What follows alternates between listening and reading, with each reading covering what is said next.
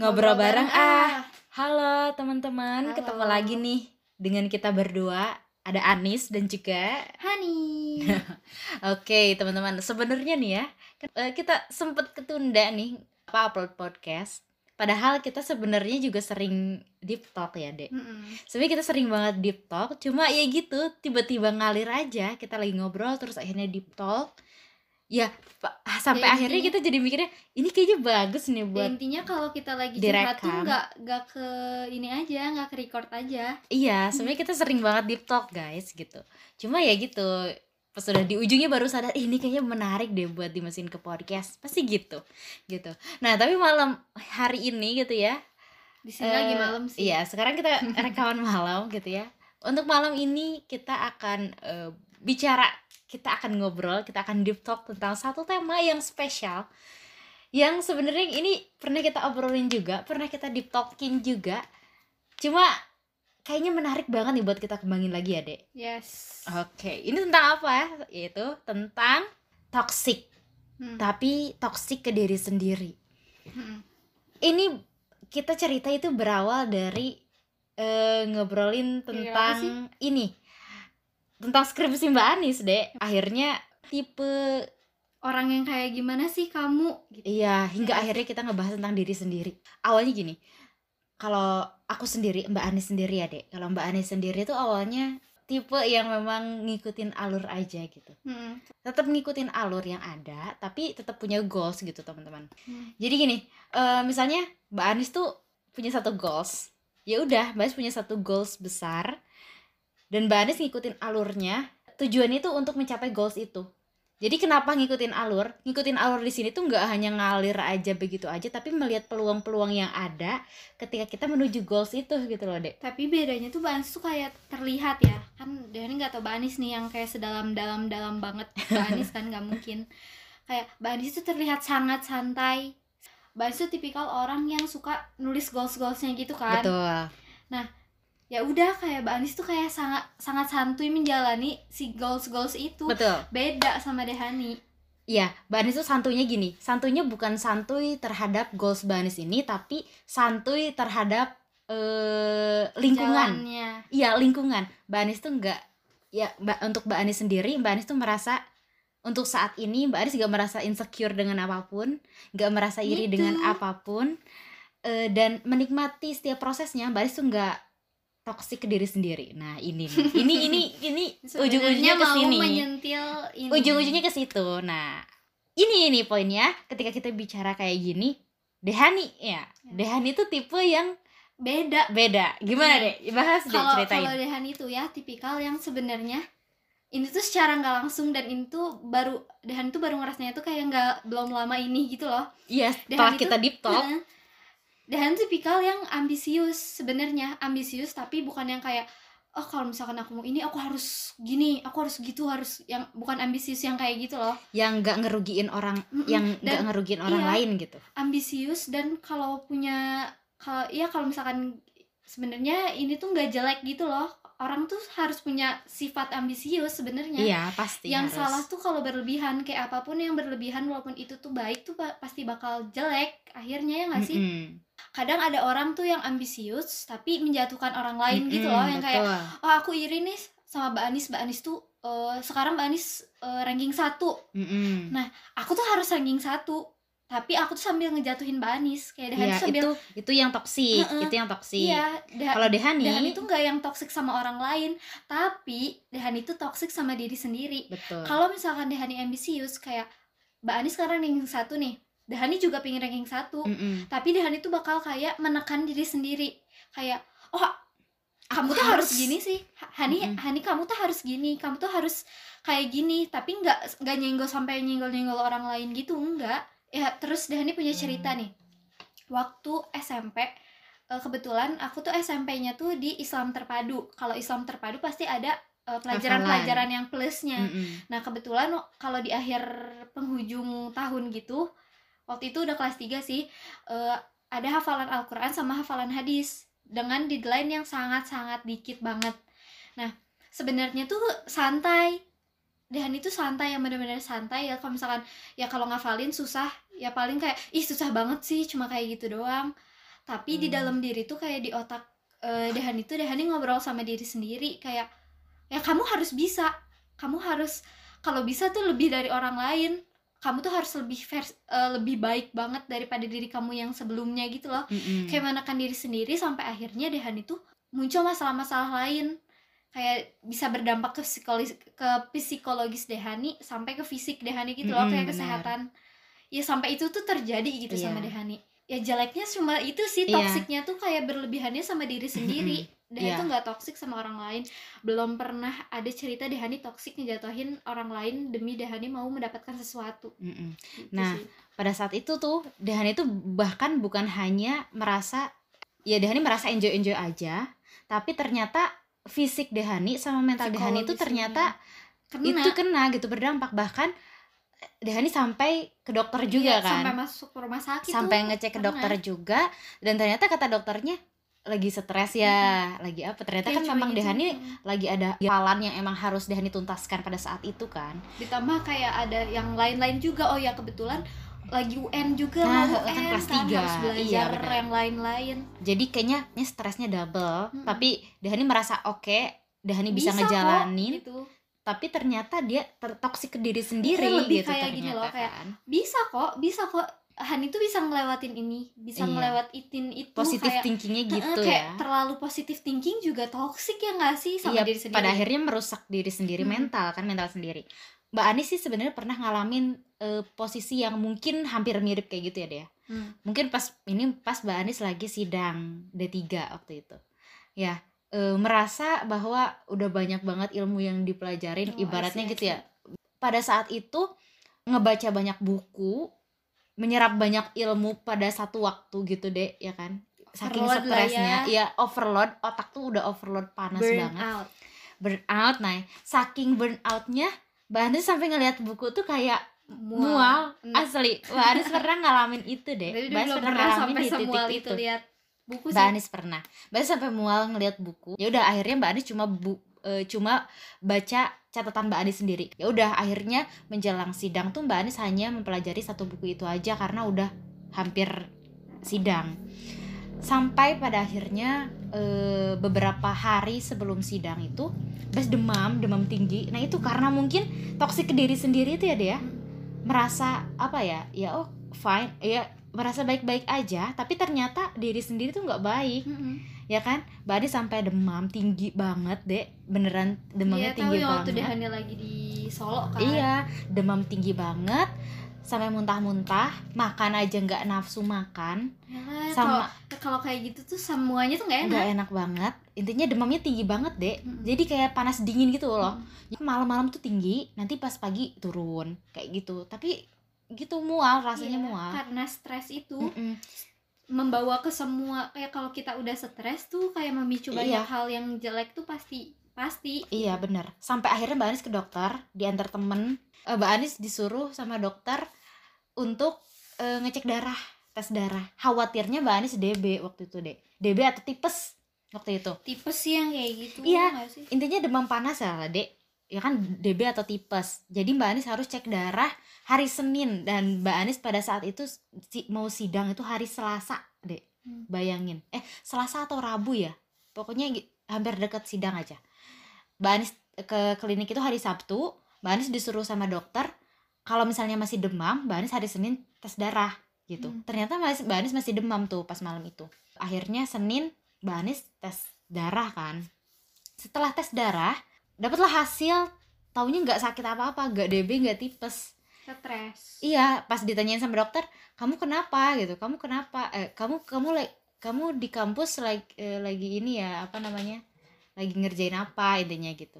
Lagi lagi eh, mau menjelang sidang dok. Oh iya pantas ini kamu stres kayaknya. Jadi stres itu efeknya ke tiap orang itu beda-beda. Hmm. dampaknya beda-beda efek Iya. psikosomatisnya sama psikologisnya Ya, beda-beda. antara Dehani sama Mbak Anis aja timbul penyakitnya itu beda. Iya Dehani kan ya De- Dehani terus dan Mbak Anis Mbak Anis tuh pasti demam Hmm. tipenya tuh demam gitu. Mbak Anis tuh yang kayak ya Mbak Anis tuh terlalu enjoy kayak menjalani hidup ini tuh yang santai yang kayak eh, kalau misalkan yang Mbak Anis bilang tadi loh eh, Mbak Anis bilang kan ke Dehani kalau Mbak Anis tuh kalau ada orang nyediain rintangan baru Mbak Anis ambil rintangan itu kalau Dehani itu lebih yang kayak men- me- me- memunculkan si rintangan-rintangan itu sendiri. Dehan tuh terlalu inisiatif membuat segala hal itu menjadi rintangan gitu loh. Itu beda Ya, lagi sih. sih menurut Mbak Anis deh kalau Dehan itu tipe yang memang harus eh, punya goals tapi Dehan itu harus memperjuangkan goals itu bener-bener gitu. Mati-matian. ya kan? Mati-matian bener-bener. Sebenarnya bukan eh, apa ya Mbak Anis tuh bukan yang let it flow begitu aja tapi Mbak Anis tuh memang yang tadi kata Dehani perlu ada tantangan dari luar yang akhirnya Mbak Anis harus ambil. keluar dari Tapi, kalau misalnya Mbak Anis gak keluar dari zona itu Mbak Anis tetap aja di situ-situ aja. Tadi Mbak Anis kan udah pernah jelasin ya ibaratnya nih ini ada ada beberapa kotak. Apa sih jalan itu? Apa? Sungai labirin. Orang jalan labirin gitu labirin. tapi ini tuh kalau labirin kan kayak jalan-jalan biasa aja gitu ya. Ini tuh bayangkan aja ini tuh sebuah kotak-kotak kotak ruangan-ruangan ruangan dan kita ada di satu ruangan. Nih Mbak Anis tuh ada di satu ruangan. Di ruangan itu Mbak Anis udah merasa nyaman udah merasa segala rencana Mbak Anis itu berjalan dengan Comfort zone lancar. Mbak Anis lah. comfort zone Mbak Anis banget gitu ya. Nah kalau Mbak Anis nggak berusaha untuk mendobrak pintu untuk ke ruangan-ruangan lain Mbak Anis tetap aja di situ dan Mbak Anis nggak akan bisa berkembang nggak akan bisa mengeksplor diri. Tapi Mbak Anis tuh berusaha untuk men- menemukan Mbak Anis tuh Mbak Anis tuh berusaha untuk menemukan peluang-peluang baru itu dek. Hmm. nah itu inisiat inisiatifnya memang dari Mbak Anis juga dong ya kan? Hmm. Mbak Anis punya inisiatif untuk bisa memasuki ruangan-ruangan yang lain ya kan? Zona-zona baru yang lain ya kan? Nah maka dari itu bukan hanya dari diri Mbak Anis aja tapi lingkungan juga berpengaruh ya enggak sih? Lingkungan yang mendukung kita Iya, untuk kalau- keluar dari comfort zone ya kan? Kalau misalkan eh, nggak ada orang lain yang lebih daripada Dehan juga nggak akan ambisius. Kayak Iya. gitu nggak sih? Kayak ada ada, Ada- pemicu ada ya ada pemicu. triggernya ya. Mm-mm. ada trigger kita buat bisa keluar Maju. dari zona buat maju. Nah kalau tipe Dehani kan cara Dehani adalah Dehani mau berusaha terhadap diri Dehani sendiri. Kalau Mbak Anis juga sebenarnya berusaha terhadap diri Mbak Anis sendiri. Cuma, dengan versi cara santainya Mbak Anis. Iya. karena Mbak Anis inginnya enjoy aja lah enjoy tapi Mbak Anis menikmati. Nggak ada paksaan dari siapa pun ya kan? Ini keinginan Mbak Anis dan Mbak Anis ingin berubah itu atas keinginan Mbak Anis sendiri gitu. Tapi dengan Mbak Anis enjoy Mbak Anis merasa enjoy gitu dan juga sama. bukan gara-gara orang lain gara-gara diri Dehan itu sendiri. iya Dehan itu ambisius dan kompetitif tuh gara-gara diri sendiri. Karena Dehan itu kalau Mm-mm. misalkan gak ngegituin diri Dehani Dehan itu emang bakal stuck di gini-gini aja situ-situ aja. Dehan tuh gak akan ada perubahan. Mm-mm. bikin Dehani lebih baik lagi ke depannya tuh gak bakal mungkin ada gitu loh. Mm-mm. Mm-mm. benar. Ya kan? Contohnya Mbak Anis deh ya. Contohnya dulu Mbak Anis Dehani tahu kan? Dehani tahu Mbak Anis itu sangat pemalu. Ya anak yang Ya, Kak, sangat tahu pemalu. nggak? Kak Banis tuh bisa dibilang kalau bahasa Sunda tuh orang bilang tuh bisa jadi bahasa Kuulen. kuulen tuh kayak nerd. Ya nggak sih? Iya. Ya sama Iya. nggak sih? Nerd. Jadi intinya sih? Culun cupu Iya. nggak gitu juga ya tapi nerd lah gak culun banget lebih, sih lebih ke nerd. Nerd Iya. tuh lebih luas. Lebih kayak Mbak Anis tuh bakal bisa berbicara nyaman dengan orang-orang yang memang sudah terbiasa. Ya pemalu keluarga. lah intinya. Tapi kalau ke orang baru tuh pemalu parah gila parah gitu ya. Iya be- bedanya sama Dehani kecil tuh Dehani yang ekspresif. Dia kalau Dehani ekspresif. Lebih Nah. centil lebih bisa mengekspresikan betul. diri kalau Mbak Anis tuh tipe yang eh, menjauhi sesuatu yang nggak buat buat Mbak Anis nggak nyaman. Terus kayak Mbak Anis tuh tomboy eh, kalau kita kan cewek Anis tuh lebih tomboy dan tuh lebih eh, kayak ah gini aja lah gitu yang tuh lebih yang gitu kalau Dehan tuh yang suka danan yang centil gitu Iya, sama kalau tuh yang cuek dengan penampilan dulu Heeh. Iya, nah bener. Kalau misalnya Mbak Anis gak ada dorongan dari lingkungan, dari mama, dari bapak, dari keluarga untuk Mbak Anis bisa berubah menjadi sosok Mbak Anis yang sekarang, ibaratnya gitu ya deh. Mbak Anis gak akan mungkin bisa kayak gini kayak gini kayak saat ini. Nah karena ada pemicu dari luar, ada motivasi dari luar, lingkungan juga mendukung. Kan di sini juga Mbak Anis ikut organisasi kayak remaja masjid, terus juga dan lain-lain gitu ya. dia nggak pernah ada ikut organisasi di sekitaran sini kecuali di sekolah. Nah, dulu tuh Mbak Anis tuh tipe yang memang eh, SA sampai SMP mungkin ya Mbak Anis merasakan sampai SMP itu Mbak Anis kayak gitu culun, nggak culun Nah, banget iya sih. itu nggak salah Iya. salah kalau kalau kita bilang culun or cupu tapi kita nerd Iya, tuh itulah. lebih luas kata Dehan ya Ya pokoknya tipe-tipe yang emang nggak nyaman sama dunia luar yang memang kita nggak nyaman di sana gitu. introvert lah intinya. Very very introvert dulu Mbak Anis. Ma- waktu sampai SMP mungkin ya Mbak Anis merasa introvert nah kemudian pas SMA di sana Mbak Anis mulai menggali potensi ibaratnya deh karena Mbak Anis sudah dapat pemicu nih dari luar ya kan Hmm. mama sama bap mama bapak dan keluarga bule juga menyuruh Mbak Anis untuk ayo nggak berusaha. bisa gitu aja. Iya, nggak bisa gitu aja. Jangan jadi pemalu gitu. Mm-mm. Eh, coba bicara di depan publik. Yang kan di akhirnya MC. sambutan-sambutan gitu ya. Dulu awal mula tuh Mbak Anis disuruh sambutan untuk mewakili eh, remaja masjid gitu. Di depan orang banyak di depan warga. Itu awal mula.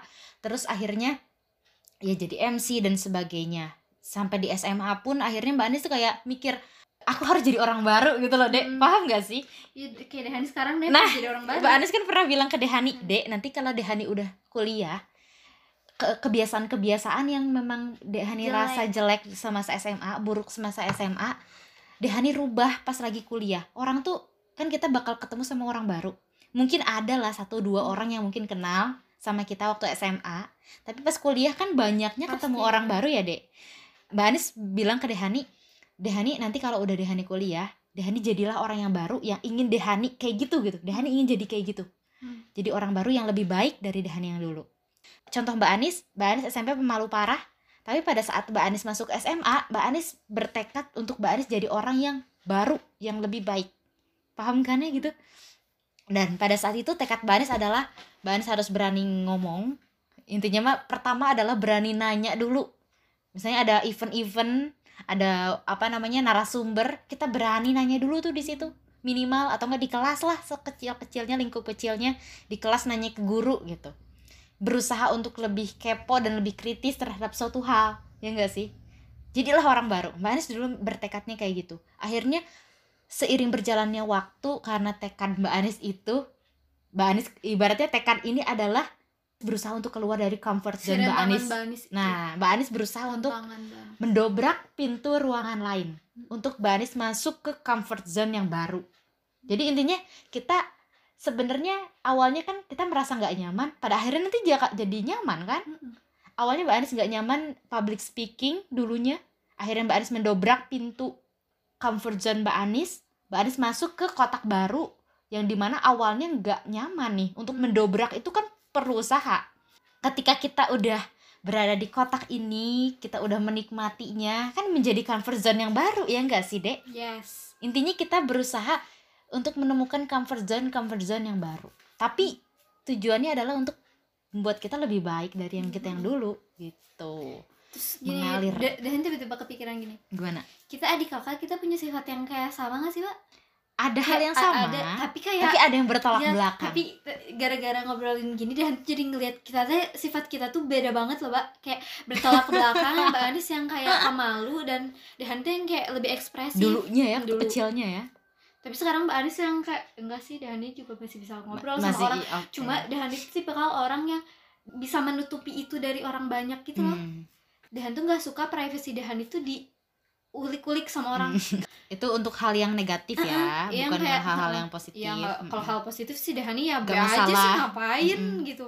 Yang intinya Dehani gitu. itu nyaman dengan untuk bicara yang intim ya intimate gitu ke orang-orang yang memang Dehani percayai Hmm. ya, emang orang-orang yang lingkup-lingkup kecil gitu kan ya Terus- itu juga itu mah prinsip masing-masing ya kan Mbak Anis juga pun begitu kalau untuk hal-hal yang memang eh, sifatnya itu intim sifatnya itu yang memang ya untuk lingkup-lingkup terkecil aja. Mungkin ya orang-orang tertentu aja. Terus semakin banyak Dehani ketemu orang, semakin Dehani banyak belajar eh, macam-macam orang, sifat-sifat orang, perilaku orang gitu.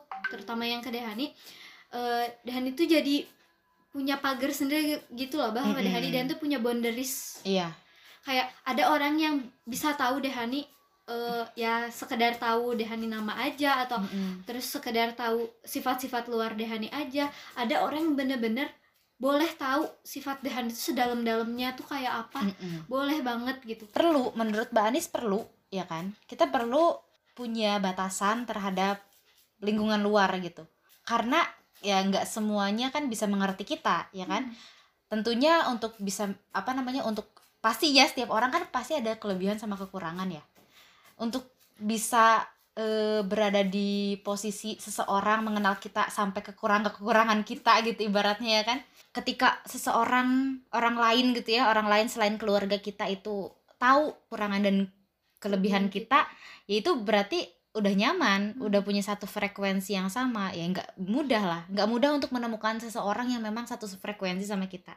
Tapi ketika kita menemukan seseorang yang satu frekuensi sama kita bisa menjaga ibaratnya menjaga aib-aib kita gitu ya kekurangan-kekurangan kita itu yang luar biasa. Ya makanya itu yang disebut sahabat mungkin ya dia yang disebut sahabat ketika sahabat yang memang benar-benar sahabat dan mengetahui bobroknya kita ibaratnya gitu ya bobroknya kita dan bisa menjaga aib itu itu luar biasa. Eh, dan jadi itulah. kepikiran ini deh close friend Instagram. Jadi sebenarnya tuh kita punya close friend ya ba Gebanis sih nggak punya close friend Iya. siapa? I hope I eh, don't have close friend in my Eh, Instagram. ka- kalau Dehani punya close friend tuh yang bener-bener Dehani percaya. Iya. Yang bener Dehan tuh bukan orang yang gitu kan Dehan bukan orang yang gampang eh, deket sama orang banget Hmm. gitu bukan bukan orang yang gampang mengekspresikan diri ke orang lain Mm-mm. yang masuk masuk ke close friend Dehan itu yang Dehannya orang-orang pilih tertentu Eh, dan Dehan itu jadi belajar lagi gara-gara si close friend itu tentang eh, seberapa seberapa dekat kita tuh belum tentu yang Hmm, orang yang orang yang bisa benar-benar kita percayai gitu loh. Betul betul sekali. Nih eh, aku yang cerita. Pokoknya orang tersebut tuh nge-SS-in si close friendan Dehani gitu loh. Hmm, dan itu tuh yang sampai di titik Dehani tuh ih apa sih? Annoying banget. ya? Annoying banget sih orang ini gitu loh. Oke. Yang kayak gak seharusnya gitu. Nah makanya itu sedekat-dekatnya kita sama seseorang tidak menjamin kan Mm-mm. ya maka dari itu ya memang kalau misalnya hal-hal yang ibaratnya menurut kita aib ya aib kita sendiri ya Allah aja udah ngasih tahu bahwa kita jangan ngebongkar aib kita sendiri Hmm. Allah aja udah tutup-tutupi sedemikian rupa yang ngebongkar kan diri kita sendiri awal mulanya iya ya kan ya kalau misalkan kita nggak ngomong orang juga nggak akan tahu nggak akan sih? tahu ibaratnya ya udahlah tutup aja diri di diri sendiri jadinya gara-gara semenjak close friend itu Dehani tuh kayak mikir apa Dehani punya trust issues sekarang ya? Gitu loh mbak. Kayak gara-gara itu Dehani nggak pernah bikin satu snapgram close friend gitu. Nggak nggak nggak jadinya pernah. takut ya? Heeh, gara-gara bukan jadi takut sih mbak. Jadi kayak gara-gara Dehani ada orang yang bikin gak nyaman itu yang annoying itu Dehani kayak males aja sama semuanya Hmm, it's Kayak okay. Hmm. Jadi Dehani ibaratnya gitu. ada ada orang yang Hmm. punya ya Dehani tuh udah percaya banget sama orang itu kenapa harus di SS-in dan dikasih tahu ke orang lain gitu loh Mm-mm. ya udah intinya mah itu juga jadi pelajaran buat Dehani Hmm. kan ya ya kita harus tetap lebih hati-hati bijak menggunakan sosial media padahal, gitu kan ya, Banis tahu Banis kan masih close friend Dehani dia nggak pernah eh, Dehani bikin close friend tuh bukan buat orang ngomongin orang kan ada Hmm. ya orang bikin close friend ya eh, buat dia mengekspresikan diri kayak misuh-misuh gitu Hmm. di situ. Kalau Dehani tuh bikin close friend ya paling kayak ya pingin ya gara-gara nggak estetik aja gitu. Hmm. dan kadang suka gitu gak sih? Kayak Dehani riuh kan kalau bikin parah SG. banget sumpah Dehani kalau bikin kayak mbak ini bagus yang mana? Mbak ini atau ini? Oh Iya, my god. itu kalau mbak nggak- tipe yang cuek. Oh, bukan hanya Dehani aja mungkin semua orang dan Hmm. banyak orang merasa kalau ada hal buruk yang em, ke kita gitu. Ada hal buruk menerpa kita menyenggol kita atau enggak me- menyenggol hal-hal yang memang menjadi prinsip kita. Kadang kan eh, pasti keinget lah. So pasti. Cuma yang bedanya adalah mungkin a- apakah ada dendam ataukah memaafkan begitu aja. Kalau lupa sih nggak mungkin. Kecuali Nggak. dia lupa ingetan amnesia. Mungkin. nggak mungkin. Se apalagi sakit kalau orang yang disakitin sama orang banget tuh ya dia bisa maafin tapi dia nggak bisa belum bisa ngelupain. Nggak mungkin Nggak bisa mungkin. ngelupain. Pasti selalu keingat. Jadi memori. Pasti jadi memori. Itu nggak mungkin kecuali amnesia kata Mbak Anis tadi. Kalau tipe Dehani kan kayak gitu ya. Mungkin ada hal-hal yang mungkin orang lain iri ke Dehani dan sebagainya kan kita nggak tahu ya. Itu kan eh, keputus perspektif apa orang ya? lain. eh, perasaan orang lain kita nggak bisa mencampuri Yes. yang bisa kita kelola adalah diri kita sendiri ya kan?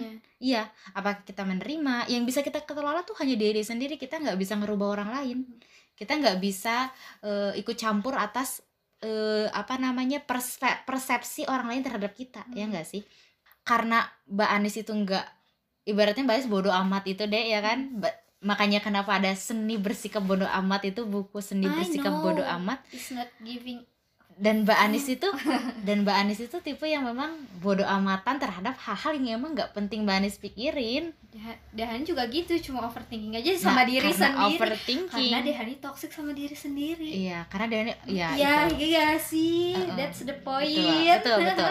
nah maka dari itu ya Mbak Anis sih berharapnya Dehani nanti lama kelamaan seiring berjalannya waktu berharap Dehani bisa ngurangin terhadap toxic ter- terhadap diri sendiri gak enjoy kalau hidup hanya memaksakan diri sendiri untuk perfect ya nggak sih ya sebenarnya Dehan tuh bukan pingin perfect tapi Dehan itu kayak apa sih yang bisa Dehan lakukan Iya. terbaik bagi diri Dehani oke sendiri gitu tapi loh over biar banget akhirnya ya Mm-mm. maksudnya tujuannya emang bagus ya biar Mm-mm. kayak eh, kalau misalkan kita eh, berusaha dulu nih terus nanti Hmm. akhirnya bagus kan jadi yang enak ke diri sendiri gitu loh. Bahagianya diri sendiri. Heeh. it's okay. Ya cuma salah itu terlalu berlebihan. Anis berharap Dehani gak yang oke ambisius it's okay it's nice bagus tapi Dehani harus bisa ngelola. Gimana caranya ngelola emosi ini nih? Nah itu.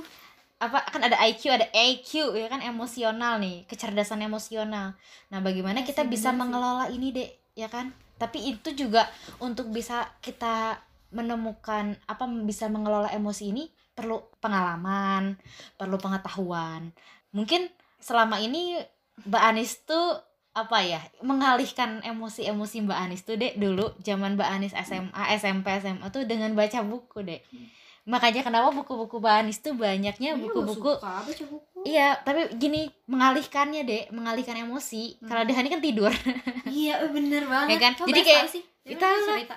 Enggak was melihat oh, Dehani iya. ya kan? Kalau stres dikit pasti tidur. kalau deh kalau Dehani stres dikit pasti tidur. Bisa menenangkan sementara it's okay nggak masalah. Baik juga buat Dehani menenangkan diri dan akhirnya bisa lebih apa namanya lebih pikiran tuh lebih seger setelah bangun tidur. It's okay nggak masalah. itu cara Dehani. Kalau cara Mbak Anis itu salah satu Mbak Anis buat healing Mbak Anis itu baca buku tentang tentang motivasi atau tentang Dehan itu agama. ya, kayaknya nggak cuma Dehan itu doang sih. deh. Eh, kayak kalau stres eh kan ini kalau bahas tuh baca buku. Baca buku tuh kita masih bangun Iya, masih sadar iya. totally sadar gitu. Itu tuh masih bisa kepikiran karena Dehani anaknya gampang overthinking juga Yes. kan dulu. iya. Ya sekarang juga overthinking tapi nggak separah dulu. Tapi lebih bisa mengurangi. Heeh. Ya ya jalan jalanin jaku adalah tidur yes kalau Dehani ya kalau Mbak kalau tidur tuh salah ya, satunya lagi makan. Iya, udah Dehani intinya harus bisa ya belajar dari pengalaman-pengalaman Dehani, dari kondisi-kondisi Dehani yang malah menyakiti diri Dehani sendiri tanpa Dehani sadari ya nggak sih? Yes. Dehani tuh harus bisa mengelola itu, entah dengan apa pun. Tapi ya Dehani punya cara sendiri lah, Mbak Anis nggak tahu bagaimana Dehani menemukan kenyamanan Dehani sendiri untuk menemukan solusi ya kan? Hmm.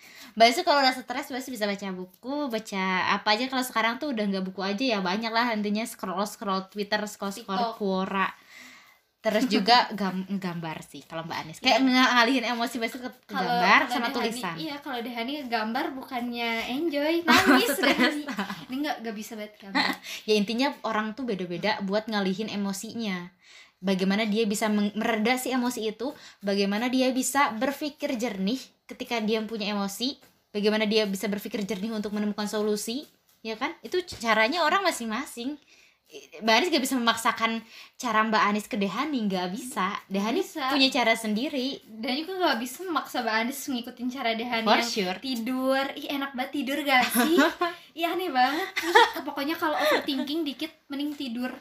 Tidur tuh nggak merusak siapa-siapa gitu loh. Kadang kalau Oke. misalkan ada orang yang ya mungkin kayak Dehani juga ekspresif, tapi kalau misalkan ngalihin stres tuh Emosinya nggak tidur. harus diluapin. Heeh, kayak diluapin kayak marah-marah itu tuh jadi bad vibes ke orang lain kan Iya. kayak negatif vibes Nah ke itulah orang lain. intinya mah mending tidur ya gak sih tidak merugikan siapa pun intinya mah nyari solusi yang emang nggak ngerugiin siapa-siapa malah bisa jadi karya deh orang Ya, tuh ya Hani kayak ada olimpiade tidur Parah itu akan menjadi karya makanya musisi-musisi itu kan mungkin ngalihin emosinya dengan karya deh dengan Musik. musik dengan lagu dengan puisi dengan nulis buku dengan Ya, yang eh, lain-lain lah. iya ini jadi seni gitu lah dan kayak tidak punya prestasi apa apa gitu kalau orang ngomong kayak gini dia nggak suka seni Belum Eh, bukan aja. bukan nggak suka dia suka seni tapi dia tidak bisa berseni Penikmat doang gitu ya. Berseni. penikmat aja Iya, dia gitu hanya kan ya. penikmat orang-orang yang berseni. Aneh banget berseni. Ya gitulah. Intinya punya masing-masing gitu. Intinya jangan terlalu toksik diri sendiri. Enjoy enjoy the process ya, enjoy pokoknya your ya life. mungkin Dehani merasa toksik kepada diri sendiri. Iya. itu kayak soalnya terlalu berlebihan menekan Mm-mm, diri sendiri betul. yang seharusnya. Eh, Dehani dan orang-orang lain di luaran sana yang kayak Dehani tuh ya jangan terlalu keras sama diri sendiri. Iya. Lebih Ya, enjoy aja. ya, kata menurut Dehan itu lebih Mm. banyak orang yang lebih ambisius dan lebih kompetitif. Dari Dehan itu banyak banget. Betul. terutama kayak di sekeliling Dehan juga banyak. Mm-mm. Eh, ya tapi gak, gak harus jadi hal-hal yang ngerugiin diri sendiri. Mm-mm. Mm-mm. yang kayak di batas normal aja. Iya. Ambisi tuh harus perlu. Punya harus punya. goals juga per- harus gitu ya. Dan kita punya ambisi untuk mewujud mewujudkan goals itu juga harus gitu ya.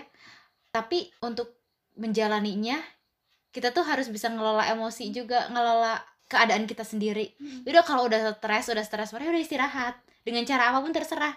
Ngelepasin istirahatnya entah jalan-jalan kayak entah makan kayak entah, entah tidur kayak up to you gitu kan. Yang penting pada saat itu Dehani bisa nge- ngenetralin diri gitu ngenetralin si stres itu ya udah habis itu kan Dehani bisa lanjutin lagi be- berambisinya jadi lagi inget- gitu. Iya, eh, lanjutin sih. gitu kan. Kita harus pinter-pinter mengelola keadaan mengelola diri lah intinya gitu. Kayaknya Dehan juga harus perlu banyak banget belajar tentang mengendalikan emosi. Iya karena kadang betul.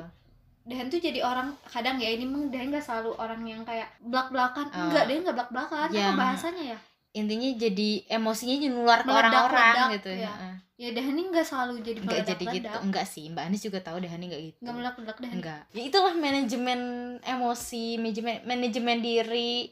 Ke mana ya disalurinnya ke yang lain. kalau kalau belajar emosi mengendalikan emosi ke mana belajarnya ya temen-temen Dehan ini kan jadi psikolog nih nantinya. Eh tapi nggak bisa ya tahu. belum Nggak- bisa. Nggak- enggak nggak bisa kalau ke temen sendiri tuh katanya nggak bisa. Jadi klien teman sendiri karena apal gitu Kan loh. iya, harus ke orang lain. Iya yang udah yang ya yang orang Nggak lain. apa-apa, yang penting ntar dapat diskon kan.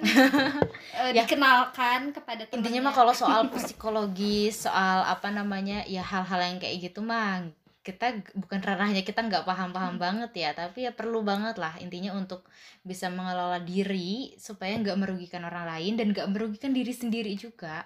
Ketika merugikan orang lain akhirnya hubungan dengan orang lain jelek. Hmm. ketika emosinya akhirnya dibalikin ke diri sendiri yang jelek eh bukan yang jelek yang rusak diri sendiri yang sakit diri sendiri Iya, Dehan itu lebih ke orang gitu. Ke diri sendiri Iya, gitu kan Dehan kalau misalkan Dehani bukan ngerusak kayak toksik ya kalau toksik ya toksiknya ke diri sendiri nggak ke orang lain Mm-mm. gitu loh mungkin Mbak Anis Bikin ngelihat sampai orang lain kayak gimana Mbak Anis ngeliat sih mungkin puncaknya itu pas Dahani SMP ya. apa gitu Ya intinya pada saat sakit itu gitu. Hmm. Maksudnya puncak stres dan puncak yang toksik terhadap dia sendiri menurut Mbak Anis itu pas SMP itu. iya tapi Cuma pas SMA Mbak Anis ngelihat Dahani udah mulai lebih dewasa, soalnya lebih apa namanya? lebih Iya, terbuka soalnya Dehan itu pemikirannya. udah udah sampai di titik ya itu paling puncak kan Mm-mm. karena Dehani udah pernah merasakan itu jadi Dehani itu lebih bisa mengendalikan diri Iya, sendiri gitu betul. loh Nah, itu Ya, iya pengalaman. pa- padahal tuh sebenarnya lebih Dehani itu bisa lebih stres ini yang masuk kuliah Dehani Iya, ditolak- harusnya ya kalau dipikirkan ya. Kalau dipikirkan udah ditolak stres tuh mungkin stres ini. yang terus Dehani yang bisa jadi eh, eh, orang yang ekspresif dan tuh harusnya bisa lebih nangis nangis Iya. tapi dia cuma nangis sekali doang Iya, pas awal doang kan. Nah, waktu pertama kali ditolak doang Iya. pas lagi udah ke sananya tolak sana sini sana sini tuh kayak udah mati rasa kayak udah lebih enjoy maksudnya lebih bisa. menerima lebih ikhlas ya Bener, kan oh iya bener, Lebih ikhlas. Ya kan? Jadi menurut Bani sih puncaknya di situ tapi itu jadi pengalaman besar Dehani ya kan? Ketika Dehani nggak bisa ngendaliin itu dulu. Hmm. tapi pada akhirnya seiring berjalannya waktu terus juga lingkungan juga mendukung terus juga mungkin Mbak Anis ngerasanya Dehani dulu SMP nggak terlalu terbuka sama Mbak Anis ya nggak dia sih nggak terbuka sama siapa-siapa sih. Iya. jujur sampai sekarang tuh ad- eh, sampai benar-benar eh, tertutup banyak banget ya kan banyak sih? orang eh, banyak orang tuh Dan nggak mau ngomong ini tapi banyak orang ngomong ini ke Dehani. Mm-mm. kamu tuh misterius. Iya. Kayak tetap walaupun Dehani ada orang yang Dehani ceritain macam-macam Dehan tuh punya satu sisi yang Dehan tuh nggak bisa orang lain tuh iya. iya nggak boleh ada orang tahu cuma Mm-mm. Dehani sendiri doang gitu loh. Pada akhirnya termasuk yang tadi toksik Bas baru tahu dia kan? Iya Dehani pun baru tahu. Dan pada akhirnya gini ketika Dehani mulai terbuka banyak lebih banyak terbuka sama Mbak Anis ya kan? Mungkin pas bahas kuliah ya nggak sih? Mulai Mbak Anis kuliah Soalnya ya nggak sih? dan akhirnya akhirnya gimana ya Eh, kita tuh punya akhirnya kita tuh punya momen di mana kita banyak deep talk tuh mungkin sejak Mbak Anis kuliah di Bogor ya kan? Semenjak Mbak Anis pulang sih tepatnya. Iya Ya nggak iya maksudnya itu. Soalnya, eh, soalnya Dehan juga jarang chatan sama Mbak Anis gak iya sih jarang kayak, Mbak jarang. Anis gak pernah kayaknya jarang banget, banget banget kayaknya. teleponan Ih, gak pernah. nggak pernah sama pernah, sekali. berapa tahun? Tiga tahun ya? Iya. Eh tiga tahun. Tiga Gila. tahun gak pernah telepon Selama di Bogor ya kan? pernah. Bener sih enggak menanyakan kabar jadi kalau mama bapak doang heeh. Dehani tuh ya bener bener-bener nggak ter- seterbuka itu dulu tuh. Eh, akhirnya kan mungkin jadi emosinya ke dalam ya ke diri sendiri doang. Nah sekarang tuh kayak kita tuh lebih sering deep talk apalagi mungkin ketika mbak Ari sudah kuliah di Bandung ya enggak sih? Terus emang kita nggak dan ke mana-mana. dan kita nggak ke mana-mana terus akhirnya kena corona juga. Akhirnya kan kita ya yang kena Iya di maksudnya corona. lagi corona kondisi lingkungan lagi corona. Jadi kan eh, aktivitas lebih banyak di rumah. Nggak punya temen ngobrol. Dan diskusi dan setiap kita misalnya Mbak Aris ngantar Dehani les. Jadi kita punya momen berdua tuh lebih banyak gitu ya deh ya setelah kita punya momen berdua lebih banyak tuh kita tuh lebih banyak terbuka dan ini tuh malah yang bisa netralin apa ya membuat kita tuh pemikiran kita tuh lebih cerah gitu loh deh punya solusi-solusi cerah gitu dan kita tuh lebih banyak merenungkan hikmah-hikmah di balik kejadian-kejadian yang terjadi di, di, eh, di diri kita gitu emang memikirkan mimpi-mimpi gitu. tapi eh, pas lagi ki- kita udah pernah pengalaman itu Mm-mm. pas lagi kita mengalami lagi kita tuh udah lebih bisa bijak eh, eh, Iya, Wise. bijak terhadap diri sendiri, benar. Nah, ketika kita ketika kita berdua punya momen banyak, lebih lebih banyak, akhirnya kita juga banyak diskusi gitu. Dan mungkin juga keadaan sekarang juga Dehani udah lebih ibaratnya lebih dewasa ya deh. Oh my god, mah tahu gak? Ya mak, nah itu, Remaja ke dewasa. Mbak? Dahani nggak pernah curhat sama Mbak Anis sama Mama gara-gara apa? Apa? Gara-gara Dulu ya. gara-gara Dahani selalu dianggap anak kecil. Kayak Ade pemikiran karena Dahani iya, ade. Ade selalu di, dibilang Ade dan kalau Dahani punya masalah, Dahani punya cerita, ya karena kamu childish gitu. Yang kayak Dahan tuh masih anak-anak, Dahan tuh masih terlalu kekanak-kanakan. Dulu ya, dulu banget iya, ya. makanya Dahani tuh jadi tutup setutup se apa sih? Setertutup setertutup itu. Eh, eh, Jadi pada kayak saat males itu ya. dah soalnya kalau Dahani curhat juga pasti dibilangnya Dahani tuh anak kecil. Pemikiran Dahan tuh masih terlalu kekanak-kanakan jadi Dahan tuh gitu. Iya, karena masih pada saat itu juga kan lingkungan Dehani juga masih terlalu kekanak-kanakan. Ya, Sikapnya, tapi Dehani tuh merasa. Dehani udah lebih dewasa soalnya teman-teman Dehani selalu curhat sama Dehani terus bilang ya kamu lebih dewasa dari aku Han. Jadi aku curhat sama kamu. Tapi di rumah tuh enggak. Dan selalu dianggap kecil. Anak ade kan? Dehani, emang panggilnya Ya, Dehani. tapi Dehan sekarang gak apa sih. Kayak Dehan lebih suka dipanggil Dehan daripada Iya. ada orang-orang ngikutin ngomong Mbak Hani. Hmm, Dehan dipanggil Dehani. Heeh. Nah, ya intinya mah seiring berjalannya waktu terus juga kita juga semakin pengalamannya ibaratnya lebih banyak ya deh ya. Hmm. Apa ya pengalaman-pengalaman yang bisa kita sharing tuh lebih banyak dan kita juga lebih bijak mungkin ke diri sendiri akhirnya juga kita lebih terbuka lebih fun eh lebih apa fun sih apa ya? Bukan lebih fun kayak lebih ya nyaman. intinya lebih terbuka iya dan lebih nyaman iya buat lebih nyaman ngobrol. buat ngobrol. Karena kita udah sama-sama saling ya udah ya, deh soalnya gitu, Dehani berpikir udah nggak terlalu dianggap terbuka. seperti anak kecil. Iya Dia udah sadar kan soalnya temen-temen Dehani udah ada yang nikah. Iya.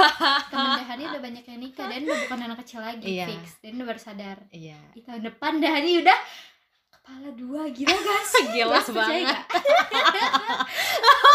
Oh my iya, God. gara-gara Oh Dehani selalu dianggap kecil jadi Dehani membuat pikiran Dehani aku masih kecil. anak kecil. Betul lagi ada temen Dehani nikah dia aja kaget. Iya. Masih kaget. Masih kayak ngerasanya oh my god oh my god Dehani Dehani udah 20 tahun tahun depan ya gitu. Masih kadang kayak gitu kan? Enggak sekarang dia masih belasan dia ya tapi intinya udah mau kuliah itu udah gede loh deh udah harus bisa Ya, tapi dia mandiri kecil. I'm, I'm always the little girl in this house. Iya jadi gitulah intinya mah kayak persepsi-persepsi yang kita bangun sendiri ya nggak sih? Membuat kita tuh mak sebenarnya malah jadi terbatas gitu ya membatasi diri. Nah jadinya kan ya udahlah intinya kita semua udah menganggap Dehani itu udah sosok yang ya udahlah udah gede gitu ya. Dehani juga udah lebih nggak toksik terhadap diri sendiri meskipun mungkin masih aja ada tapi mungkin persentasenya lebih kadarnya lebih sedikit. untung tahu Dehani toksik sama diri sendiri pada ke orang lain Iya, itulah eh, tipe Mbak Anis pun dengan apa namanya karakter Mbak Anis seperti ini pun ada kekurangannya gitu. Mbak Anis tuh yang ya gitulah Ada pasti ada kekurangannya. Dan Dehani pun dengan tipe karakter Dehani seperti itu pun ada ada positifnya gitu ya, ada dampak positifnya, ada juga dampak banyak negatifnya. sih jujurly Mbak Anis pun seperti itu. Jadi intinya orang itu beragam, tapi bagaimana kita bisa mengendalikan emosi ini nih yang bisa penting. menyikapi Asal omongan-omongan jangan orang lain. lain. merugi merugikan orang lain. Dan jangan sampai juga merugikan diri sendiri gitu kan. Itu sih poin intinya dari obrolan kita kali ini tentang Malam ini. toksik terhadap diri sendiri ya nggak sih? Harapannya sih teman-teman di sana bisa ngambil hikmahnya dari pengalaman kita berdua dari cerita dari deep talk kita berdua malam ini. Diambil yang positifnya aja gitu ya. Yang untuk yang negatif negatifnya itu jadi pelajaran gitu. Jadi eh, apa namanya jadi bahan renungan teman-teman semua di sana gitu. Untuk kalian juga yang di luar sana yang masih toksik terhadap diri sendiri jangan kalian merasa kalau kalian ambis gitu ya. Boleh ambis tapi jangan sampai ngerusak diri sendiri. Untuk insecure insecure pastilah di luar sana juga banyak teman-teman yang mungkin aku insecure nih terhadap Iya, hal ini insecure iya. terhadap hal itu. Itu juga toksik terhadap diri sendiri itu jangan terlalu insecure gitu. Jadikan seorang itu motivasi buat kamu. Tapi jangan jadikan insecure kamu meng- menganggap kamu nggak bisa. Jangan sampai kayak gitu itu juga toksik terhadap diri sendiri ya nggak sih? Hmm. intinya hal-hal yang berbau toksik terhadap diri sendiri kalian kurangi kalian sendiri yang bisa tahu cari solusinya berdasarkan pengalaman-pengalaman kalian. Atau mungkin kalian juga bisa denger pengalaman-pengalaman dari orang lain. Mungkin juga pengalaman dari kita berdua ini gitu ya untuk mengatasi toksik terhadap diri sendiri tadi itu kayak gimana gitu ya untuk mengalihkan emosi-emosi tadi untuk bisa eh, apa namanya bisa memanajemen emosi ini juga kan eh, salah satu langkah untuk mengurangi toksik terhadap diri sendiri. Kita mau ngingetin kalian untuk sayangi diri kalian sendiri. Self-love. love. yourself self love gitu ya bahagiakan diri kalian sendiri enjoy with your life enjoy the process eh, jalani setiap perjuangan hidup kalian tantangan-tantangan hidup kalian dengan lebih ikhlas gitu lebih nyaman lebih enjoy.